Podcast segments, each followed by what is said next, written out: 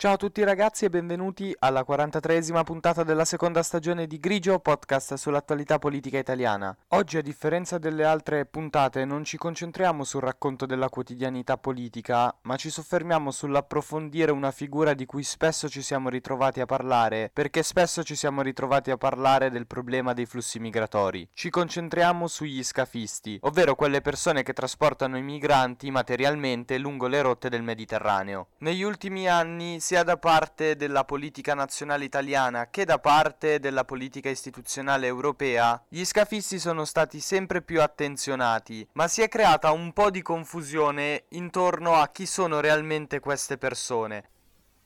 Io sono Mirko D'Antuono e questo è Grigio, stagione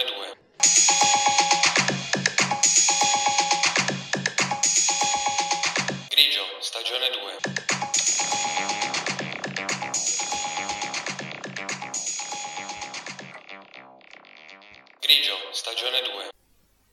Innanzitutto devo ringraziare il giornale online Il Post perché è grazie a un loro articolo che ho potuto approfondire questo tema e condividerlo con voi oggi. L'articolo cita un report molto importante fatto da un insieme di associazioni che da anni si occupano di immigrazione e dei problemi che ci sono nella gestione dei flussi migratori. Queste associazioni sono Arci Porco Rosso, Alarm Phone, Borderline Sicilia e Borderline Europe. Il report fatto ha un titolo abbastanza esplicito, Dal mare al carcere, la criminalizzazione dei cosiddetti scafisti. Questo report è in costante aggiornamento e stima che nel 2022 in Italia sono stati arrestati circa 350 scafisti, che è un dato abbastanza in linea con quelli osservati dal 2014 ad oggi. Quindi, considerando il periodo dal 2013-2014, quando inizia questo report, ad oggi sono stati fermati quasi 3.000 scafisti. Una cosa che sottolinea il report, e che ci tengo a sottolineare anche io, è che la criminalizzazione della figura degli scafisti è una cosa che è avvenuta con qualsiasi tipo di governo, quindi che sia un governo di destra o che sia un governo di sinistra. È proprio una modalità di intervento nel cercare di gestire questi flussi migratori. Seguendo il report passo passo, analizziamo anche noi quella che è la situazione giuridica al momento in cui vengono arrestate queste persone con l'accusa di essere degli scafisti. Quindi cerchiamo di capire a che pene vanno incontro. Tendenzialmente gli scafisti vengono accusati per aver infranto l'articolo 12 del testo unico sull'immigrazione, ovvero favoreggiamento dell'immigrazione clandestina. Questo reato punisce chi promuove, dirige, organizza, finanzia, materialmente trasporta migranti senza visto o chi comunque con il suo comportamento facilita l'ingresso illegale in Italia. Già qua esiste un primo problema di interpretazione. Perché? Perché la legge, per come è scritta, mette sullo stesso piano chi promuove, chi dirige, chi organizza e chi finanzia i viaggi dei migranti con chi materialmente poi compie il trasporto di queste persone. Le pene per questo reato vanno da 1 a 5 anni più 15.000 euro di multa per ogni persona aiutata ad entrare illegalmente. Esistono poi delle aggravanti. Se ci sono almeno 5 passeggeri, se la loro vita o incolumità viene messa a rischio, se questi passeggeri hanno subito trattamenti disumani o degradanti e se questo reato viene commesso assieme almeno ad altre 3 persone, oppure con documenti falsi, o se gli autori del reato hanno anche utilizzato armi, la pena parte dai 5 anni e arriva a un massimo di 15 anni. Tendenzialmente le aggravanti più classiche sono quelle dovute all'elevato numero di passeggeri e alle condizioni della barca utilizzata che spesso, come sappiamo, sono imbarcazioni di fortuna. Questi viaggi spesso avvengono in condizioni molto pericolose, basta pensare alla tragedia di Steccato di Cutro di domenica 26 febbraio. Quindi succede anche che gli scafisti vengano accusati del reato di omicidio plurimo e qui ci sono poi due possibili accuse, ovvero nella forma dell'articolo 589 del codice penale oppure dell'articolo 586 del codice penale. La prima è quella del reato di omicidio colposo. La pena è fino ai 5 anni che può essere aumentata fino a 15 quando le vittime morte o ferite sono più persone. La seconda invece è denominata morte come conseguenza di altro delitto. Quindi se in conseguenza di un reato doloso avviene in maniera non voluta la morte o il ferimento di una una persona, l'autore del reato viene punito con le pene prescritte per l'omicidio colposo, che sono all'articolo 589 del codice penale, o per le lesioni personali colpose, che rientra nell'articolo 590 sempre del codice penale. In questo caso però aumentate. Quindi può succedere che le pene in questo caso vengono sommate a quelle previste per l'articolo 12 del testo unico sull'immigrazione di cui abbiamo parlato prima e aumentano quindi ulteriormente. Si può arrivare anche alla pena dell'ergastolo.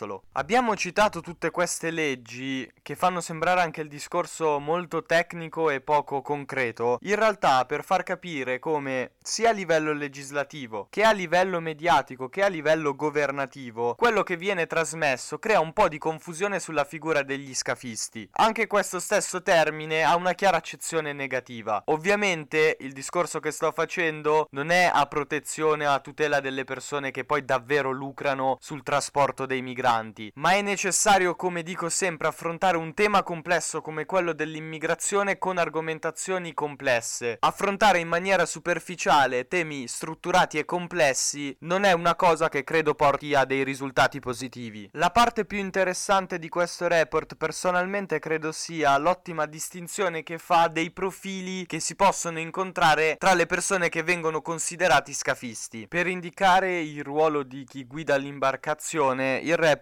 utilizza il termine capitano, quindi utilizzerò anch'io questo termine. Il primo profilo presente nel report è quello del migrante capitano forzato. Di questa tipologia di capitano si è sentito parlare molto soprattutto dal 2014 in poi con le partenze dalla Libia. Sostanzialmente poco dopo la partenza, una delle persone che erano presenti a bordo della nave per arrivare sulle coste, quindi uno degli immigranti illegali, veniva scelto e gli veniva detto che avrebbe dovuto guidare lui l'imbarcazione anche se conosceva ben poco del mare e magari non aveva mai guidato una barca. Inoltre, sempre un po' casualmente, vengono scelti altri due ruoli, la bussola e la persona invece che ha in mano il telefono satellitare. Vi riporto la testimonianza di un ragazzo di 15 anni che è presente anche nel report. Prima di partire, l'uomo arabo con la pistola mi ha detto che avrei dovuto tenere la bussola mentre a quello in fila dietro di me, eravamo l'ultimo ed il penultimo della fila, è stato dato il comando dell'imbarcazione, sotto minaccia di essere sparati. Solo dopo ho scoperto che quella sera, per tutte e tre le barche che sono partite, gli ultimi due della fila erano stati scelti per condurre la barca. Non si può fare nulla, tutti sono armati in Libia. Non è possibile opporsi a quello che comanda. Quindi capite bene che in questo caso non stiamo parlando di una persona che volontariamente sceglie di trasportarne altre verso le coste italiane e ci guadagna qualcosa, ma è una persona che è costretta a svolgere quel compito sotto delle minacce. Poi abbiamo il migrante capitano per necessità, che è semplicemente una persona che in un momento in cui la persona che avrebbe dovuto gestire l'imbarcazione è in difficoltà o anche in momenti di difficoltà generale perché spesso queste barche vengono attaccate anche da parte dei pirati che cercano di rubare il motore. Oppure quando si ritrovano in mezzo a dei mari in tempesta ci sono persone che per senso di sopravvivenza e per necessità prendono in mano il timone e il controllo della barca. Spesso hanno anche salvato delle vite facendo questo atto di coraggio. Anche in questo caso vi riporto il racconto presente nel report di un giovane ragazzo gambiano che è arrivato in Italia. Il ragazzo dice che il capitano scelto poco prima della partenza ha preso il timone ma effettivamente non è stato in grado di condurre la barca facendole fare nient'altro che dei giri su se stessa poco lontano dalla spiaggia. Dunque un altro migrante con più esperienza di mare ha preso il motore ed ha effettivamente condotto l'imbarcazione. Però capite che anche qui non si sta parlando di una persona che volontariamente sceglie di prendere in mano questa imbarcazione e condurre illegalmente dentro un altro paese delle persone sue connazionali o comunque che come lui stanno facendo questa attraversata. Il terzo profilo è quello del migrante capitano retribuito. Quindi in questo caso il ruolo del capitano viene fatto da persone che vengono effettivamente pagate o in soldi o in natura. Ma spesso, anche in questo caso, queste persone hanno un compito limitato e soprattutto non hanno nulla a che fare con l'organizzazione del viaggio o il business che c'è dietro l'immigrazione. Queste persone tendenzialmente non sono raggruppate con gli altri passeggeri, ma sono separati. Raggiungono gli altri soltanto al momento della partenza. Gli vengono offerti dei soldi per guidare oppure più spesso gli vengono offerti due o tre posti sulla barca da vendere ad altre persone. A volte sono trattati un po' meglio degli altri passeggeri perché sono visti come operai specializzati essenziali al lavoro dei trafficanti. In realtà nel tempo questo ruolo è diventata una sorta di possibile lavoro per queste persone, nel senso che alcuni alcune partono già dal loro paese di origine sapendo che possono svolgere questo ruolo. Secondo quanto riporta il report, a candidarsi per questo ruolo ci sono sempre più persone. Nei campi in Libia, prima della partenza, ci sono addirittura dei momenti di prova in cui questi candidati devono dimostrare di avere le competenze necessarie e quindi utilizzano il motore allestito in un barile. Questa prova viene fatta anche davanti agli altri passeggeri proprio per testare le capacità di autocontrollo del possibile capitano. Dobbiamo dire una cosa importante, che spesso questi capitani sono loro stessi migranti, quindi sfruttano questo ruolo per raggiungere lo scopo del loro progetto migratorio. Anche in questo caso, per quanto siano persone che scelgono volontariamente rispetto ai primi due casi di trasportare altre persone, notiamo come lo facciano essendo comunque estranei a tutto quello che riguarda la criminalità organizzata e il traffico delle persone e il business che c'è dietro. Il quarto profilo è il capitano dell'organizzazione. Questa persona, oltre a prendere dei soldi o comunque una forma di pagamento per il fatto che guida l'imbarcazione per il viaggio, ha proprio un interesse economico nel fatto che questo viaggio si compia con successo. Un esempio tipico che riporta il report sono i timonieri libici che accompagnano la barca o direttamente o in una nave madre fino a qualche ora, se tutto va bene, specifica il report, prima del soccorso. Vi riporto quello che riporta il report, ovvero la sentenza del Tribunale di Crotone nel 2015, in cui si legge sull'imbarcazione in legno prendevano invece posto i capitani libici i quali, dopo circa un giorno, si allontanavano dicendo loro che presto sarebbero arrivati i soccorsi. Capiamo bene qua già qual è la differenza tra questo profilo e gli altri tre citati, perché tendenzialmente questo quarto profilo tende a voler ritornare indietro e non a fermarsi in Italia. Quindi non stiamo parlando di un migrante, ma di una persona, in questo caso, che volontariamente sceglie di portare altre persone illegalmente in un paese e di ritornare indietro perché evidentemente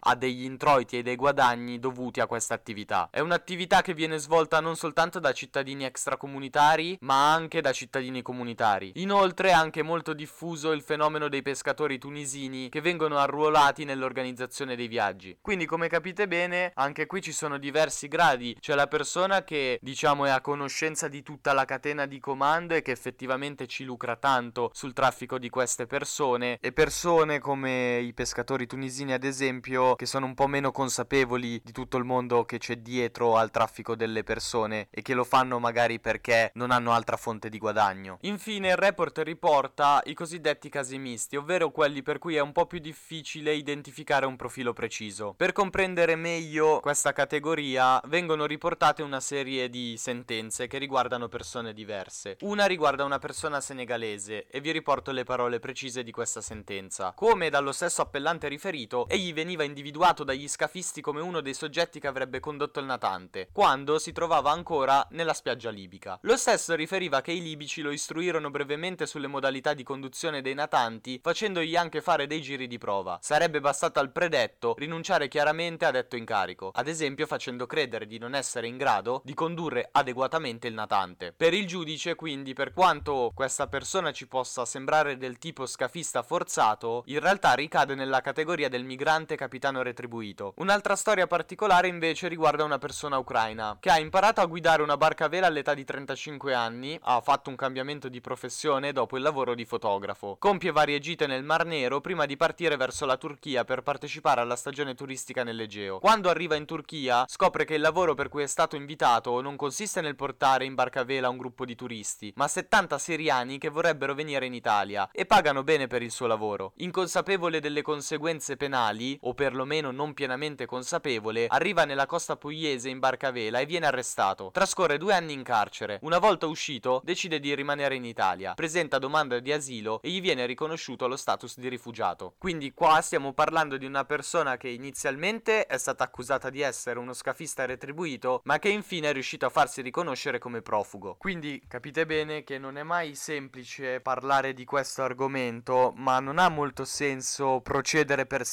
semplificazioni e grandi aggregazioni di significati. In questo caso è necessario che anche la legislazione si adatti al fatto che esistano figure diverse e che non si possono considerare tutti gli scafisti alla stessa maniera. Credo che questo report riporti in maniera molto precisa questa situazione, ma soprattutto evidenzi come in generale ci sia un problema di approccio a questo problema. E infatti all'interno del report viene contestata in generale la modalità con cui viene affrontato il problema dell'immigrazione sia da parte dei governi italiani che si susseguono, di destra o di sinistra, sia da parte delle istituzioni europee. Diventa sempre più necessaria un'azione concreta su questa tematica e che soprattutto sia attenta a quella che è la realtà dei fatti dei flussi migratori e che non si fermi a quello che è il racconto che in generale ne viene fatto, perché spesso, come sappiamo, i racconti che si creano basati non tanto sui dati reali portano a visioni fuorvianti delle problematicità che ci sono da affrontare. Il report lo trovate tranquillamente disponibile su internet, basta che cercate dal mare al carcere. Ne consiglio la lettura perché è molto interessante e apre un ulteriore punto di vista su questa questione. Nel mentre io vi ringrazio ringrazio per avermi ascoltato, mi scuso se vi ho rubato un po' più di tempo rispetto al solito, ma credo che sia una tematica che meriti la giusta attenzione e le giuste tempistiche per essere trattata. Ci risentiamo domani con la 44esima puntata della seconda stagione, sempre qui su Grigio Podcast. Io sono Mirko D'Antuono e avete ascoltato Grigio, stagione